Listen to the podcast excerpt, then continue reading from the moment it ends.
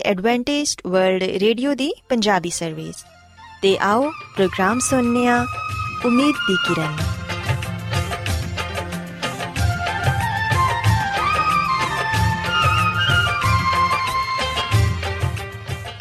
ਸਾਥਿਓ, ਮੈਂ ਤੁਹਾਡੀ ਮੇਜ਼ਬਾਨ ਫਰਾ ਸਲੀਮ, ਪ੍ਰੋਗਰਾਮ ਉਮੀਦ ਦੀ ਕਿਰਨ ਦੇ ਨਾਲ ਤੁਹਾਡੀ ਖidmat 'ਚ ਹਾਜ਼ਰ ਹਾਂ।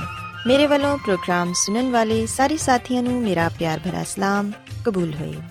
ਸਾਥਿਓ, ਉਮੀਦ ਕਰਨੀਆ ਕਿ ਤੁਸੀਂ ਸਾਰੇ ਖੁਦਾ ਤਾਲਾ ਦੇ ਫਜ਼ਲੋ ਕਰਮ ਨਾਲ ਖੈਰੀਅਤ ਨਾਲ ਤੇ ਸਾਡੀ ਇਹ ਦੁਆ ਹੈ ਕਿ ਤੁਸੀਂ ਸਦਾ ਖੁਸ਼ ਰਹੋ, ਸਲਾਮਤ ਰਹੋ ਤੇ ਖੁਦਾ ਤਾਲਾ ਤੁਹਾਨੂੰ ਆਪਣੀਆਂ ਬਹੁਤ ਸਾਰੀਆਂ ਬਰਕਤਾਂ ਨਾਲ ਨਵਾਜ਼ੇ ਸਾਥਿਓ, ਇਸ ਤੋਂ ਪਹਿਲਾਂ ਕਿ ਅੱਜ ਦੇ ਪ੍ਰੋਗਰਾਮ ਨੂੰ ਸ਼ੁਰੂ ਕੀਤਾ ਜਾਏ, ਮੈਂ ਚਾਹਾਂਗੀ ਕਿ ਸਭ ਤੋਂ ਪਹਿਲੇ ਤੁਸੀਂ ਪ੍ਰੋਗਰਾਮ ਦੀ ਤਫਸੀਲ ਸੁਣ ਲਵੋ।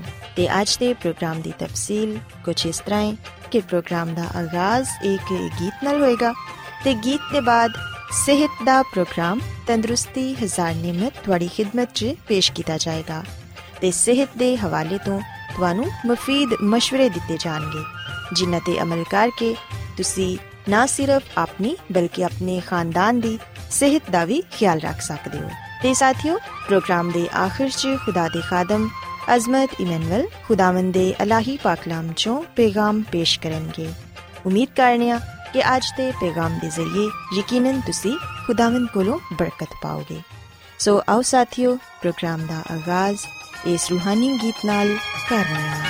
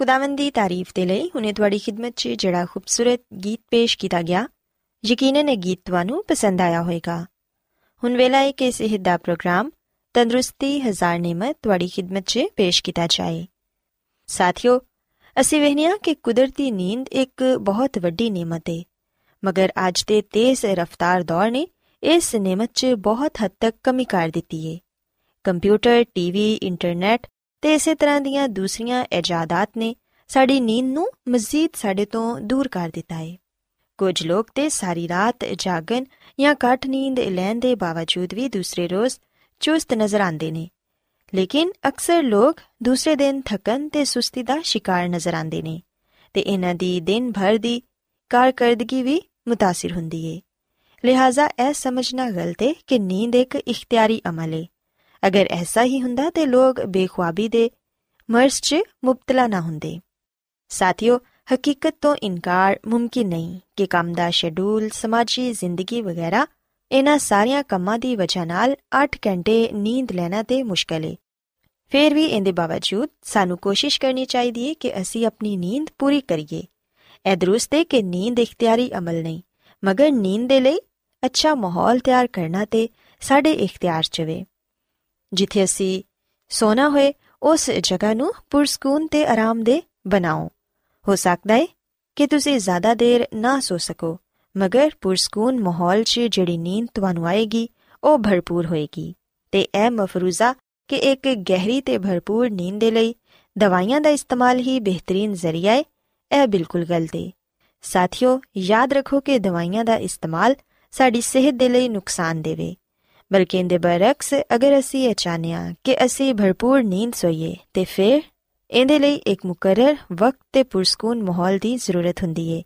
ਅਸਲ 'ਚ ਜਿਨ੍ਹਾਂ ਲੋਕਾਂ ਨੂੰ ਨੀਂਦ ਨਹੀਂ ਆਂਦੀ ਉਹ ਕੁਝ ਗੱਲਾਂ ਨੂੰ ਨਜ਼ਰਅੰਦਾਜ਼ ਕਰ ਦਿੰਦੇ ਨੇ, ਜਿੰਦੇ ਨਾਲ ਉਹਨਾਂ ਨੂੰ ਮਦਦ ਮਿਲ ਸਕਦੀ ਏ। ਜਿਵੇਂ ਕਿ ਸੌਣ ਦੀ ਜਗ੍ਹਾ ਨੂੰ ਪੁਰਸਕੂਨ ਤੇ ਆਰਾਮਦੇਹ ਬਣਾਉਣਾ, ਜਾਂ ਫਿਰ ਰਾਤ ਨੂੰ ਬਾਰ-ਬਾਰ ਕਰਵਟ ਬਦਲਣ ਦੇ ਨਾਲ ਵੀ ਇਨਸਾਨ ਦੀ ਨੀਂਦ ਉੱਡ ਜਾਂਦੀ ਏ। ਐਸਾ ਅਮੂਮਨ ਬਿਸਤਰ ਦੇ ਦਰੁਸਤ ਨਾ ਹੋਣ ਦੀ ਵਜ੍ਹਾ ਨਾਲ ਹੁੰਦਾ ਏ। ਮੈਟਰਸ, ਫੋਮ ਤੇ ਸਪਰਿੰਗ ਦੇ ਗੱਦੇ ਬਣਾਉਣ ਵਾਲੀਆਂ ਕੰਪਨੀਆਂ ਇਸ ਗੱਲ ਦਾ ਖਿਆਲ ਰੱਖਦੀਆਂ ਨੇ ਕਿ ਇਹਦੇ ਤੇ ਲੇਟਣ ਵਾਲੇ ਸ਼ਖਸ ਨੂੰ ਜ਼ਿਆਦਾ ਤੋਂ ਜ਼ਿਆਦਾ ਰਾਹਤ ਦਾ ਅਹਿਸਾਸ ਹੋਏ। ਇਹਦੇ ਇਲਾਵਾ ਸੌਣ ਤੋਂ ਪਹਿਲੇ ਸਾਨੂੰ ਇਸ ਗੱਲ ਦਾ ਖਿਆਲ ਰੱਖਣਾ ਚਾਹੀਦਾ ਹੈ ਕਿ ਕੀ ਸਾਡੇ ਕਮਰੇ ਦਾ ਦਰਜਾ ਹਰਾਰਤ ਮੁਨਾਸਿਬ ਹੈ ਰੋਸ਼ਨੀ ਨੂੰ ਘੱਟ ਕਰ ਦਿਵੋ ਤੇ ਮਾਹੌਲ ਨੂੰ ਪੁਰਸਕੂਨ ਬਣਾ ਦਿਵੋ। ਜਦੋਂ ਤੁਸੀਂ ਇਹਨਾਂ ਸਾਰੀਆਂ ਗੱਲਾਂ ਤੇ ਅਮਲ ਕਰੋਗੇ, ਤੇ ਫਿਰ ਯਕੀਨਨ ਤੁਸੀਂ ਪੁਰਸਕੂਨ ਨੀਂਦ ਸੋ ਸਕੋਗੇ।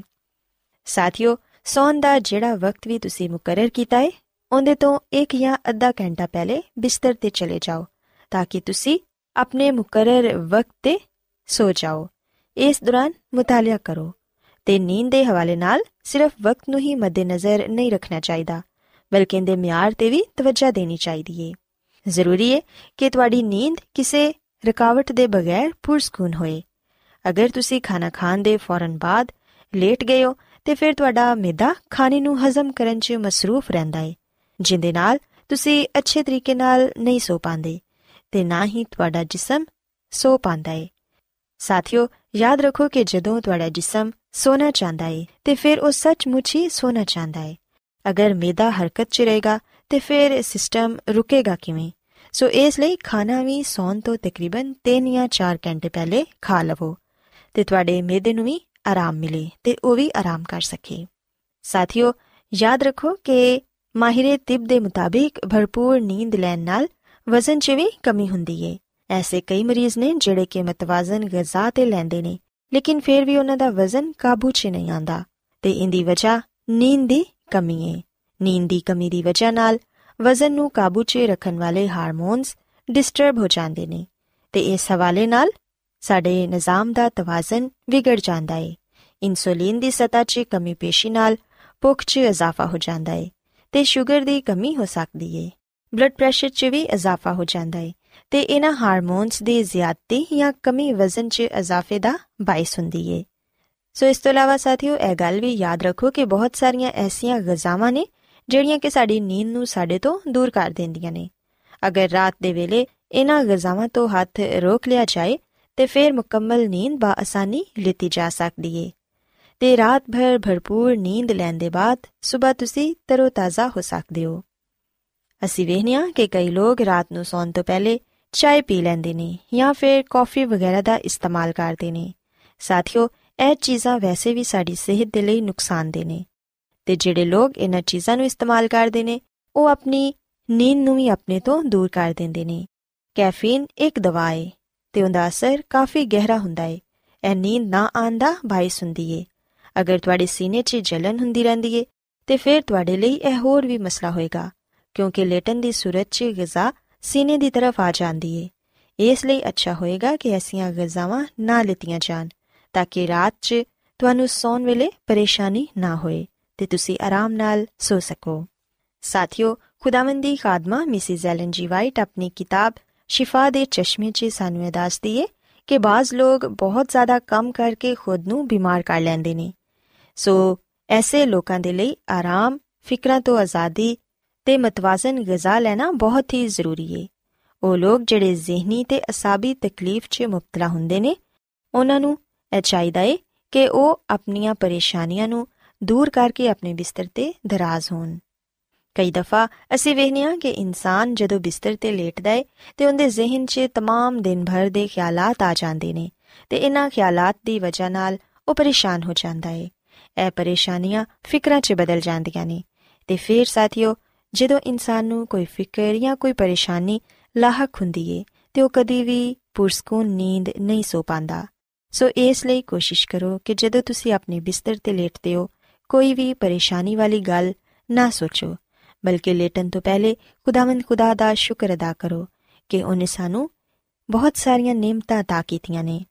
ਅਗਰ ਤੁਸੀਂ ਖੁਦਾ ਤਾਲਾ ਦਾ ਸ਼ੁਕਰ ਅਦਾ ਕਰਕੇ ਉਹਨਾਂ ਦੀ ਮਰਜ਼ੀ ਨੂੰ ਆਪਣੀ ਜ਼ਿੰਦਗੀ 'ਚ ਕਬੂਲ ਕਰਕੇ ਆਪਣੇ ਬਿਸਤਰ ਤੇ ਦਰਾਜ਼ ਹੁੰਦੇ ਹੋ, ਤੇ ਫਿਰ ਯਕੀਨਨ ਤੁਸੀਂ ਇੱਕ ਅੱਛੀ ਤੇ ਮਿੱਠੀ ਨੀਂਦ ਸੋ ਪਾਓਗੇ ਤੇ ਤੁਹਾਡੀ ਸਿਹਤ ਵੀ ਬਿਹਤਰ ਰਹੇਗੀ।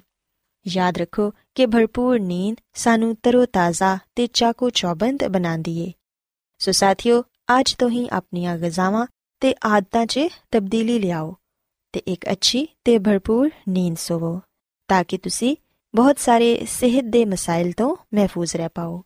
ਉਮੀਦ ਕਰਨੀ ਆ ਕਿ ਅੱਜ ਸਿਹਤ ਦੀਆਂ ਗੱਲਾਂ ਤੁਹਾਨੂੰ ਪਸੰਦ ਆਈਆਂ ਹੋਣਗੀਆਂ। ਮੇਰੀ ਇਹ ਦੁਆ ਹੈ ਕਿ ਖੁਦਾਵੰਦ ਖੁਦਾ ਤੁਹਾਡੇ ਨਾਲ ਹੋਣ ਤੇ ਤੁਹਾਨੂੰ ਸਾਰਿਆਂ ਨੂੰ ਆਪਣੀਆਂ ਬਹੁਤ ਸਾਰੀਆਂ ਬਰਕਤਾਂ ਨਾਲ ਨਵਾਜ਼ਨ आउ हूं ख़ुदा तारीफ़ च हिकु और ख़ूबसूरत गीत सोना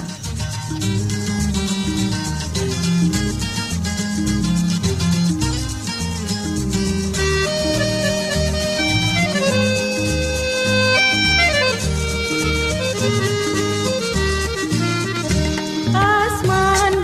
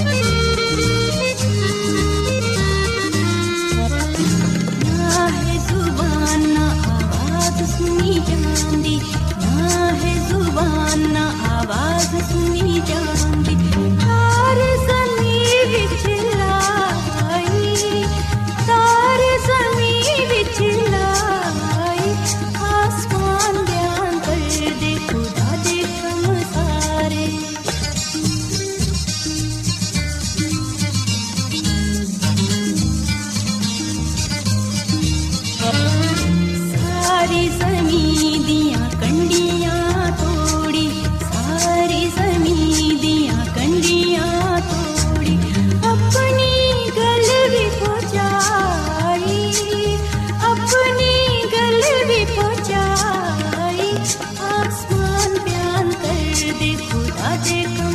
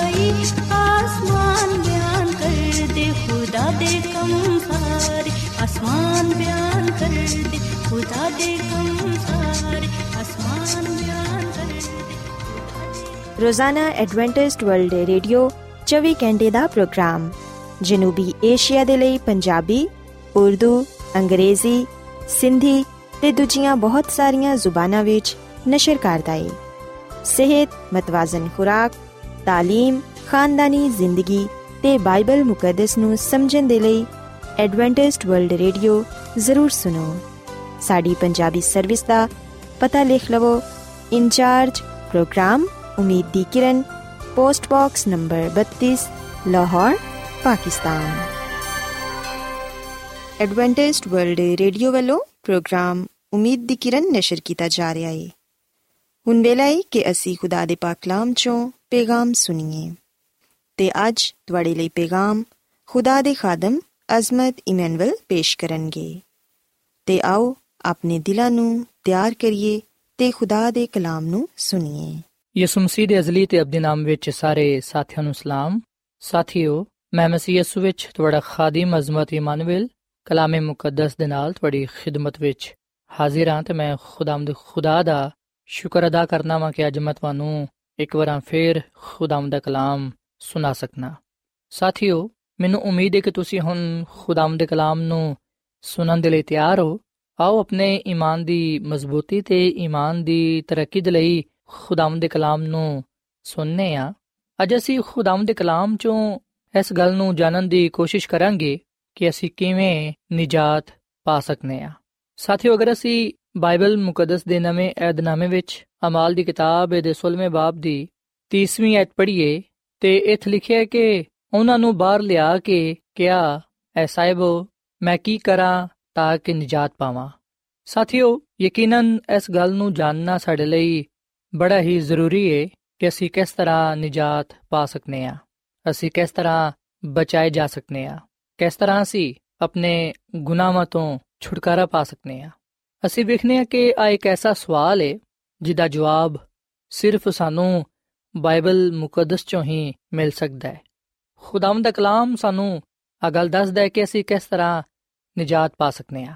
ਅਮਾਲ ਦੀ ਕਿਤਾਬ ਦੇ 16ਵੇਂ ਬਾਬ ਦੀ 16ਵੀਂ ਤੋਂ ਲੈ ਕੇ 34ਵੀਂ ਤੱਕ ਅਸੀਂ ਇੱਕ ਵਾਕਿਆ ਪਾਨੇ ਆ, ਜਿਹਦੇ ਵਿੱਚ ਆ ਗੱਲ ਬਿਆਨ ਕੀਤੀ ਗਈ ਹੈ ਕਿ ਪਲੂਸ ਤੇ ਸਲਾਸ ਜਦੋਂ ਦੁਆ ਕਰਨ ਦੇ ਲਈ ਜਾਂਦੇ ਸਨ, ਉਹਨਾਂ ਨੂੰ ਰਸਤੇ ਵਿੱਚ ਇੱਕ ਔਰਤ ਮਿਲੀ ਜਿਹੜੀ ਕਿ ਜਾਦੂਗਰੀ ਕਰਦੀ ਸੀ। ਉਹ ਜਾਦੂਗਰੀ ਦੇ ਜ਼ਰੀਏ ਲੋਕਾਂ ਨੂੰ ਗੁੰਮਰਾਹ ਕਰਦੀ ਤੇ ਆਪਣੇ ਮਾਲਕਾਂ ਦੇ ਲਈ ਬਹੁਤ ਕੁਝ ਕਮਾਉਂਦੀ ਸੀ। ਜਦੋਂ ਪਲੂਸ ਨੇ ਵੇਖਿਆ ਕਿ ਉਹ ਸਾਡਾ ਪਿੱਛਾ ਕਰਦੀ ਏ, ਨਾਲੇ ਲੋਕਾਂ ਨੂੰ ਉਹ ਗੁੰਮਰਾਹ ਕਰਦੀ ਏ।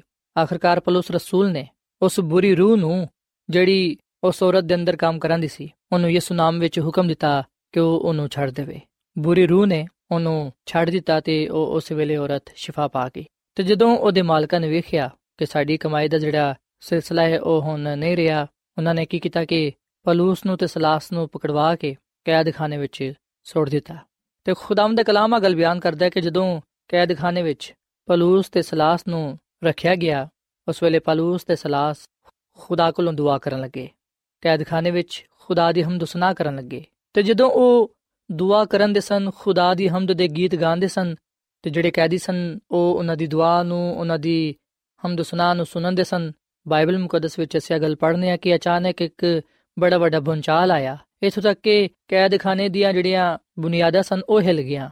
ਉਸੇ ਵੇਲੇ ਸਾਰੇ ਦਰਵਾਜ਼ੇ ਖੁੱਲ ਗਏ, ਸਾਰੀਆਂ ਬੇੜੀਆਂ ਖੁੱਲ ਗਈਆਂ ਤੇ ਜਿਹੜਾ ਦਰੋਗਾ ਉੱਥੇ ਮੌਜੂਦ ਸੀ, ਜਿਹੜਾ ਉਹਨਾਂ ਦੀ ਹਿਫਾਜ਼ਤ ਦੇ ਲਈ ਮੁਕਰਰ ਕੀਤਾ ਗਿਆ ਸੀ, ਸਿਪਾਹੀ, ਅਸੀਂ ਵੇਖਨੇ ਕਿ ਜਦੋਂ ਉਹਨੇ ਵੇਖਿਆ ਕਿ ਕੈਦਖਾਨੇ ਦੇ ਦਰਵਾਜ਼ੇ ਖੁੱਲ ਗਏ ਨੇ, ਉਹ ਸੋਚਣ ਲੱਗਾ ਕਿ ਸ਼ਾਇਦ ਜਿਹੜੇ ਕੈਦੀ ਨੇ ਉਹ ਭੱਜ ਗਏ ਨੇ। ਸੋ ਇਸ ਲਈ ਉਹਨੇ ਆਪਣੇ ਆਪ ਨੂੰ ਤਲਵਾਰ ਦੇ ਨਾਲ ਮਾਰਨਾ ਚਾਹਿਆ, ਕਿਉਂਕਿ ਉਹਨੂੰ ਆ ਪਤਾ ਸੀ ਕਿ ਅਗਰ ਮੈਂ ਆਪਣੇ ਆਪ ਨੂੰ ਨਹੀਂ ਮਾਰਾਂਗਾ, ਤੇ ਫਿਰ ਜਿਹੜੇ ਮੇਰੇ ਅਫਸਰ ਨੇ, ਮੇਰੇ ਮਾਲਿਕ ਨੇ ਉਹ ਮੈਨੂੰ ਮਾਰ ਦੇਣਗੇ, ਕਿਉਂਕਿ ਮੈਨੂੰ ਇਸ ਲਈ ਰੱਖਿਆ ਗਿਆ ਸੀ ਤਾਂ ਕਿ ਮੈਂ ਕੈਦੀਆਂ ਤੇ ਨਜ਼ਰ ਰੱਖ ਸਕਾਂ, ਉਹਨਾਂ ਤੇ ਪਹਿਰਾ ਦੇ ਸਕਾਂ। ਸੋ ਜਦੋਂ ਉਹਨੇ ਵੇਖਿਆ ਕਿ ਕੈਦਖਾਨੇ ਦੇ ਦਰਵਾਜ਼ੇ ਖੁੱਲ ਗਏ ਨੇ, ਤੇ ਉਹ ਸਮਝਿਆ ਕਿ ਸ਼ਾਇਦ ਕੈਦੀ ਭੱਜ ਗਏ ਨੇ। ਜਦੋਂ ਉਹ ਆਪਣੇ ਆਪ ਨੂੰ ਮਾਰਨ ਲੱਗਾ, ਉਸ ਵੇਲੇ ਪਾਲੂਸ ਨੇ ਬੜੀ ਆਵਾਜ਼ ਦੇ ਨਾਲ ਉਹਨੂੰ ਪੁਕਾਰ ਕੇ ਕਿਹਾ ਕਿ ਆਪਣੇ ਆਪ ਨੂੰ ਤੂੰ ਨੁਕਸਾਨ ਨਾ ਪਹੁੰਚਾ, ਕਿਉਂਕਿ ਇੱਥੇ ਅਸੀਂ ਸਾਰੇ ਮੌਜੂਦ ਆ ਉਹ ਚਰਾਗ ਲੈ ਕੇ ਅੰਦਰ ਗਿਆ ਤੇ ਉਹਨੇ ਵੇਖਿਆ ਕਿ ਉਹ ਉੱਥੇ ਹੀ ਮੌਜੂਦ ਨੇ। ਸੋ ਫਿਰ ਉਸ ਸ਼ਖਸ ਨੇ ਪਾਲੂਸ ਤੇ ਸਲਾਸ ਦੇ ਅੱਗੇ ਡਿੱਗ ਕੇ ਇਹ ਗੱਲ ਕਹੀ ਕਿ ਮੈਂ ਕੀ ਕਰਾਂ ਤਾਂ ਕਿ ਨਿਜਾਤ ਪਾਵਾਂ। ਸਾਥੀਓ, ਅਗਰ ਅੱਜ ਤੁਹਾਡਾ ਵੀ ਆ ਸਵਾਲ ਹੈ ਕਿ ਮੈਂ ਕੀ ਕਰਾਂ ਤਾਂ ਕਿ ਨਿਜਾਤ ਪਾਵਾਂ, ਤੇ ਫਿਰ ਖੁਦਾਮ ਦਾ ਕਲਾਮ ਸਾਨੂੰ ਇਸ ਸਵਾਲ ਦਾ ਜਵਾਬ ਆ ਦਿੰਦਾ ਹੈ ਕਿ ਖੁਦਾਮ ਦੀ ਯਿਸੂ ਮਸੀਹ ਤੇ ਈਮਾਨ ਲਿਆ ਤੇ ਤੂੰ ਤੇ ਤੇਰਾ ਘਰਾਨਾ ਨਿਜਾਤ ਪਾਏਗਾ। ਬਾਈਬਲ ਮੁਕੱਦਸ ਸਾਨੂੰ ਆ ਗੱਲ ਦੱਸਦੀ ਹੈ ਕਿ ਯਿਸੂ ਮਸੀਹ ਤੇ ਈਮਾਨ ਲਿਆਉਣ ਨਾਲ ਅਸੀਂ ਗੁਨਾਹਾਂ ਤੋਂ ਨਿਜਾਤ ਪਾਨੇ ਆ ਗੁਨਾਹ ਦੀ ਸਜ਼ਾ ਤੋਂ ਬਚ ਜਾਣੇ ਆ ਸਾਥੀਓ, ਯਿਸੂ ਮਸੀਹ ਦੇ ਬਗੈਰ ਸਾਨੂੰ ਕੋਈ ਹੋਰ ਨਿਜਾਤ ਨਹੀਂ ਦੇ ਸਕਦਾ। ਅਗਰ ਅਸੀਂ ਆਪਣੀ ਤਾਕਤ ਨਾਲ, ਆਪਣੀ ਅਕਲ ਨਾਲ ਜਾਂ ਨੇਕ ਕੰਮਾਂ ਨਾਲ ਨਿਜਾਤ ਪਾਣ ਦੀ ਕੋਸ਼ਿਸ਼ ਕਰੀਏ, ਤੇ ਯਾਦ ਰੱਖੋ ਕਿ ਇਹਦੇ ਵਿੱਚ ਅਸੀਂ ਕਾਮਯਾਬ ਨਹੀਂ ਹੋ ਸਕਾਂਗੇ। ਨਿਜਾਤ ਸਿਰਫ ਸਾਨੂੰ ਯਿਸੂ ਮਸੀਹ ਦੇ ਵਸੀਲੇ ਨਾਲ ਹੀ ਮਿਲਦੀ ਏ। ਖੁਦਾਮ ਦਾ ਕਲਾਮ ਫਰਮਾਂਦਾ ਕਿ ਜਿਹੜਾ ਕੋਈ ਯਿਸੂ ਮਸੀਹ ਤੇ ਇਮਾਨ ਲਿਆਏਗਾ, ਉਹ ਹਲਾਕ ਨਹੀਂ ਹੋਏਗਾ, ਬਲਕਿ ਉਹ ਨਿਜਾਤ ਪਾਏਗਾ। ਪਲੂਸ ਰਸੂਲ ਨੇ ਜਿਹੜਾ ਕਲਾਮ ਉਸ ਸ਼ਖਸ ਨੂੰ ਸੁਣਾਇਆ, ਅੱਜ ਉਹੀ ਕਲਾਮ ਸਾਡੇ ਲਈ ਏ ਕਿ ਖੁਦਾਮ ਦੀ ਯਿਸੂ ਮਸੀਹ ਤੇ ਇਮਾਨ ਲਿਆ ਤੇ ਤੂੰ ਤੇ ਤੇਰਾ ਕਰਾਣਾ ਨਿਜਾਤ ਪਾਏਗਾ। ਸਾਥੀਓ ਯਾਦ ਰੱਖੋ ਕਿ ਯਿਸੂ ਮਸੀਹ ਇਸ ਦੁਨੀਆ ਵਿੱਚ ਇਸ ਲਈ ਹੀ ਆਏ ਸਨ ਤਾਂ ਕਿ ਜਿਹੜਾ ਕੋਈ ਉਹਨਾਂ ਤੇ ਈਮਾਨ ਲਿਆਏ ਜਿਹੜਾ ਕੋਈ ਵੀ ਉਹਨਾਂ ਨੂੰ ਕਬੂਲ ਕਰੇ, ਉਹ ਗੁਨਾਹ ਦੀ ਸਜ਼ਾ ਤੋਂ ਬਚ ਜਾਏ। ਗੁਨਾਹਾਂ ਤੋਂ ਮਾਫੀ ਪਾ ਲੇ, ਨਿਜਾਤ ਹਾਸਲ ਕਰ ਲੇ। ਅਮਾਲ ਦੀ ਕਿਤਾਬ ਦੇ 4 ਬਾਬ ਦੀ 12ਵੀਂ ਆਇਤ ਵਿੱਚ ਲਿਖਿਆ ਹੈ ਕਿ ਕਿਸੇ ਦੂਜੇ ਦੇ ਵਸੀਲੇ ਤੋਂ ਨਿਜਾਤ ਨਹੀਂ ਹੈ, ਕਿਉਂਕਿ ਆਸਮਾਨ ਦੇ ਤਲੇ ਆਦਮੀਆਂ ਨੂੰ ਕੋਈ ਦੂਸਰਾ ਨਾਮ ਬਖਸ਼ਾ ਨਹੀਂ ਗਿਆ, ਜਿਹਦੇ ਵਸੀਲੇ ਤੋਂ ਅਸੀਂ ਨਿਜਾਤ ਪਾ ਸਕੀਏ। ਸੋ ਸਾਥੀਓ, ਯਾਦ ਰੱਖੋ ਕਿ ਕਿਸੇ ਦੂਜੇ ਦੇ ਵਸੀਲੇ ਤੋਂ ਨਿਜਾਤ ਨਹੀਂ ਹੈ। ਆਸਮਾਨ ਦੇ ਥੱਲੇ ਲੋਕਾਂ ਨੂੰ ਕੋਈ ਦੂਜਾ ਨਾਮ ਨਹੀਂ ਬਖਸ਼ਿਆ ਗਿਆ ਜਿਹਦੇ ਵਸੀਲੇ ਤੋਂ ਅਸੀਂ ਨਿਜਾਤ ਪਾ ਸਕੀਏ। ਸਿਰਫ ਅਸੀਂ ਯਿਸੂ ਮਸੀਹ ਤੇ ਈਮਾਨ ਲਿਆਉਣ ਨਾਲ ਉਹਦੇ ਵਸੀਲੇ ਤੋਂ ਹੀ ਨਿਜਾਤ ਪਾਨੇ ਆ ਉਹਦੀ ਸਿਵਾ ਸਾਨੂੰ ਕੋਈ ਹੋਰ ਨਿਜਾਤ ਨਹੀਂ ਦੇ ਸਕਦਾ, ਗੁਨਾਹਾਂ ਤੋਂ ਮਾਫੀ ਨਹੀਂ ਦੇ ਸਕਦਾ। ਸਾਡੇ ਗੁਨਾਹ ਮਾਫ ਨਹੀਂ ਕਰ ਸਕਦਾ। ਯਿਸੂ ਮਸੀਹ ਹੀ ਇਸ ਦੁਨੀਆ ਦਾ ਖਾਲਕ ਤੇ ਮਾਲਿਕ ਹੈ ਯਿਸੂ ਮਸੀਹ ਹੀ ਇਸ ਦੁਨੀਆ ਦੇ ਲੋਕਾਂ ਦਾ ਨਿਜਾਤ ਦੇਹਿੰਦਾ ਹੈ।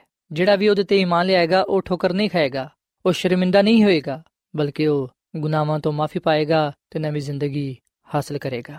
ਸਾਥੀਓ, ਅਸੀਂ ਰੋਮੀਓ ਦੇ ਖਾਤੇ ਦੇ 10 ਬਾਬ ਦੀ 9ਵੀਂ ਤੇ 10ਵੀਂ ਅਧ ਵਿੱਚ ਵੀ ਇਹ ਗੱਲ ਪਾਨੇ ਆ ਇੱਥੇ ਲਿਖਿਆ ਕਿ ਅਗਰ ਤੂੰ ਆਪਣੀ ਜ਼ੁਬਾਨ ਤੋਂ ਯਿਸੂ ਦੇ ਖੁਦਾਵੰਦ ਹੋਣ ਦਾ ਇਕਰਾਰ ਕਰੇ ਤੇ ਆਪਣੇ ਦਿਲ ਤੋਂ ਈਮਾਨ ਲਿਆਏ ਕਿ ਖੁਦਾ ਨੇ ਉਹਨੂੰ ਮੁਰਦਿਆਂ ਚੋਂ ਜਲਾਇਆ ਤੇ ਤੂੰ ਨਿਜਾਤ ਪਾਏਗਾ। ਕਿਉਂਕਿ ਰਾਸਤਾਬਾਜ਼ੀ ਦੇ ਲਈ ਈਮਾਨ ਲਿਆਣਾ ਦਿਲ ਤੋਂ ਹੁੰਦਾ ਹੈ ਤੇ ਨਿਜਾਤ ਦੇ ਲਈ ਇਕਰਾਰ ਮੂੰਹ ਤੋਂ ਕੀਤਾ ਜਾਂਦਾ ਹੈ।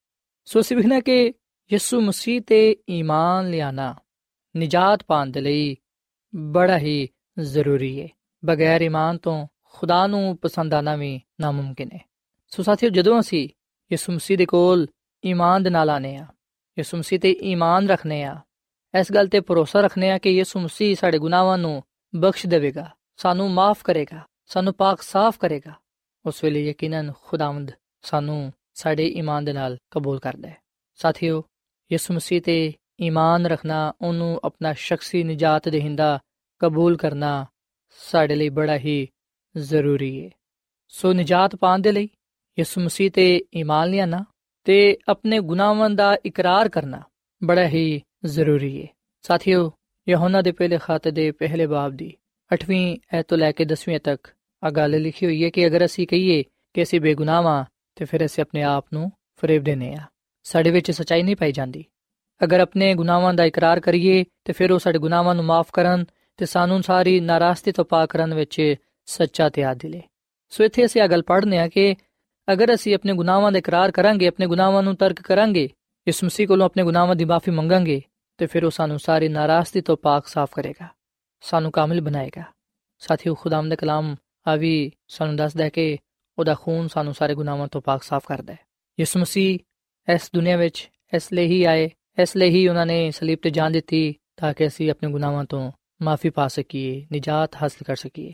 ਸਾਥੀਓ, ਅਗਰ ਤੁਸੀਂ ਆਪਣੇ ਗੁਨਾਹਾਂ ਤੋਂ ਮਾਫੀ ਪਾਣਾ ਚਾਹੁੰਦੇ ਹੋ, ਗੁਨਾਹ ਤੋਂ, ਗੁਨਾਹ ਦੀ ਸਜ਼ਾ ਤੋਂ ਬਚਣਾ ਚਾਹੁੰਦੇ ਹੋ, ਤੇ ਫਿਰ ਤੁਸੀਂ ਅੱਜ ਹੀ ਯਿਸੂ ਮਸੀਹ ਨੂੰ ਆਪਣਾ ਸ਼ਖਸੀ ਨਿਜਾਤ ਦੇਹਿੰਦਾ ਕਬੂਲ ਕਰੋ। ਯਿਸੂ ਮਸੀਹ ਤੇ ਇਮਾਨ ਲਿਆਓ ਔਰ ਫਿਰ ਆਪਣੇ ਗੁਨਾਹਾਂ ਦਾ ਇਕਰਾਰ ਕਰੋ, ਆਪਣੇ ਗੁਨਾਹਾਂ ਨੂੰ ਤਰਕ ਕਰੋ ਕਿਉਂਕਿ ਫਿਰ ਹੀ ਤੁਸੀਂ ਖੁਦਾ ਦੇ ਹਜ਼ੂਰ ਮਕਬੂਲ ਠਹਿਰੋਗੇ। ਖੁਦਾਮ ਤੁਹਾਨੂੰ ਕਬੂਲ ਕਰੇਗਾ। ਅਸੀਂ ਵਿਖਨੇ ਕਿ ਇਸ ਦੁਨੀਆਂ ਵਿੱਚ ਬਹੁਤ ਸਾਰੇ ਲੋਕ ਨੇ ਜਿਹੜੇ ਕਿ ਗੁਨਾਹਾਂ ਤੋਂ ਮਾਫੀ ਪਾਣ ਦੇ ਲਈ, ਨਿਜਾਤ ਪਾਣ ਦੇ ਲਈ ਖੂਨ ਬਹਾਉਂਦੇ ਨੇ, ਆਪਣੇ ਜਿਸਮ ਨੂੰ ਨੁਕਸਾਨ ਪਹੁੰਚਾਉਂਦੇ ਨੇ, ਮੁxtਲਿਫ ਕਿਸਮ ਦੀ ਰਸਮ ਰਿਵਾਜ ਵਿੱਚ ਯਕੀਨ ਰੱਖਦੇ ਨੇ, ਸ਼ਾਮਿਲ ਹੁੰਦੇ ਨੇ।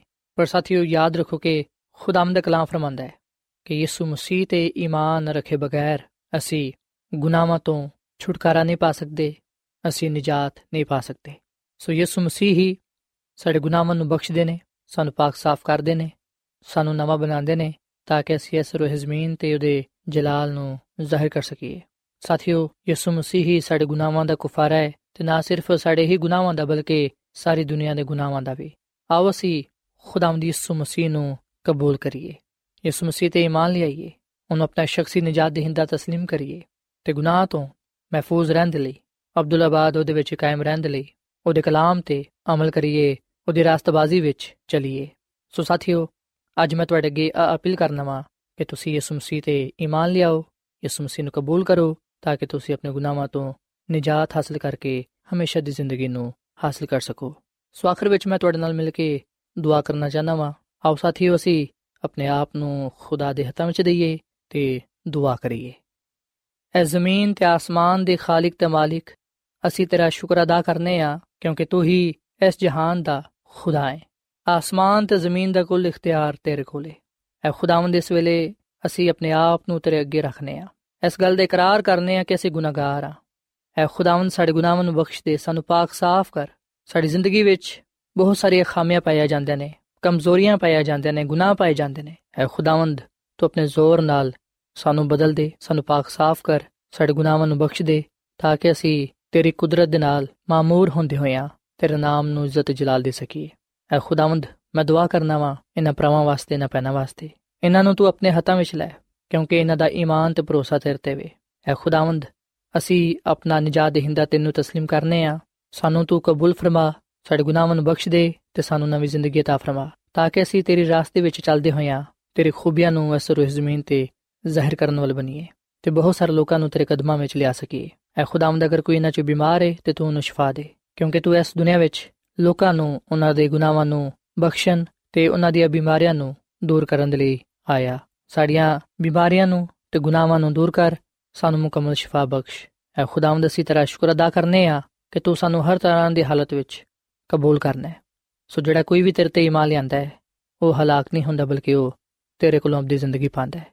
ਐ ਖੁਦਾਵੰਦ ਅਸੀਂ ਤੇਰੇ ਤੇ ਈਮਾਨ ਲਿਆਨੇ ਆ ਤੇ ਇਸ ਗੱਲ ਨੂੰ ਕਬੂਲ ਕਰਨੇ ਆ ਕਿ ਤੂੰ ਹੀ ਸਾਡਾ ਖਾਲਕ ਤੇ ਮਾਲਿਕ ਤੇ ਨਜਾਤ ਦੇਹਿੰਦਾ ਹੈ। ਐ ਖੁਦਾਵੰਦ ਸਾਨੂੰ ਤੂੰ ਕਬੂਲ ਫਰਮਾ। ਸਾਨੂੰ ਹਮੇਸ਼ਾ ਤੂੰ ਆਪਣੇ ਨਾਲ ਵਫਾਦਾਰ ਰਹਿਣ ਦੀ ਤੌਫੀਕ ਤਾ ਫਰਮਾ, ਕਿਉਂਕਿ ਇਹ ਸਭ ਕੁਝ ਮੰਗ ਲੈਨੇ ਆ ਖੁਦਾਵੰਦ ਯਿਸੂ ਮਸੀਹ ਦੇ ਨਾਮ ਵਿੱਚ। ਆਮੀਨ। ਐਡਵੈਂਟਿਸਟ ਵਰਲਡ ਰੇਡੀਓ ਵੱਲੋਂ ਪ੍ਰੋਗਰਾਮ ਉਮੀਦ ਦੀ ਕਿਰਨ ਨਿਸ਼ਰ ਕੀਤਾ ਜਾ ਰਿਹਾ ਸੀ। ਉਮੀਦ ਕਰਨੇ ਆ ਕਿ ਅੱਜ ਦਾ ਪ੍ਰੋਗਰਾਮ ਤੁਹਾਨੂੰ ਪਸੰਦ ਆਇਆ ਹੋਵੇਗਾ। ਆਪਣੀ ਦੁਆਇਆ ਦੁਰਖਾਸਤਾਂ ਦੇ ਲਈ ਤੇ ਬਾਈਬਲ ਮੁਕੱਦਸ ਨੂੰ ਜਾਣਨ ਦੇ ਲਈ ਤੁਸੀਂ ਸਾਨੂੰ ਇਸ ਨੰਬਰ ਤੇ WhatsApp ਕਰੋ। ਨੰਬਰ ਨੋਟ ਕਰ ਲਵੋ 001 747 281 2849 ਸਾਥਿਓ, ਤੁਸੀਂ ਸਾਡੇ ਪ੍ਰੋਗਰਾਮ ਇੰਟਰਨੈਟ ਤੇ ਵੀ ਸੁਣ ਸਕਦੇ ਹੋ। ਸਾਡੀ ਵੈਬਸਾਈਟ ਹੈ www.awr.org ਕੱਲ ਇਸੇ ਵੇਲੇ ਤੇ ਇਸੇ ਫ੍ਰੀਕਵੈਂਸੀ ਤੇ ਫਿਰ ਤੁਹਾਡੇ ਨਾਲ ਮੁਲਾਕਾਤ ਹੋਏਗੀ। ਹੁਣ ਆਪਣੀ ਮੇਜ਼ਬਾਨ ਫਰਾਜ਼ ਸਲੀਮ ਨੂੰ ਇਜਾਜ਼ਤ ਦਿਓ। ਖੁਦਾ ਹਾਫਿਜ਼।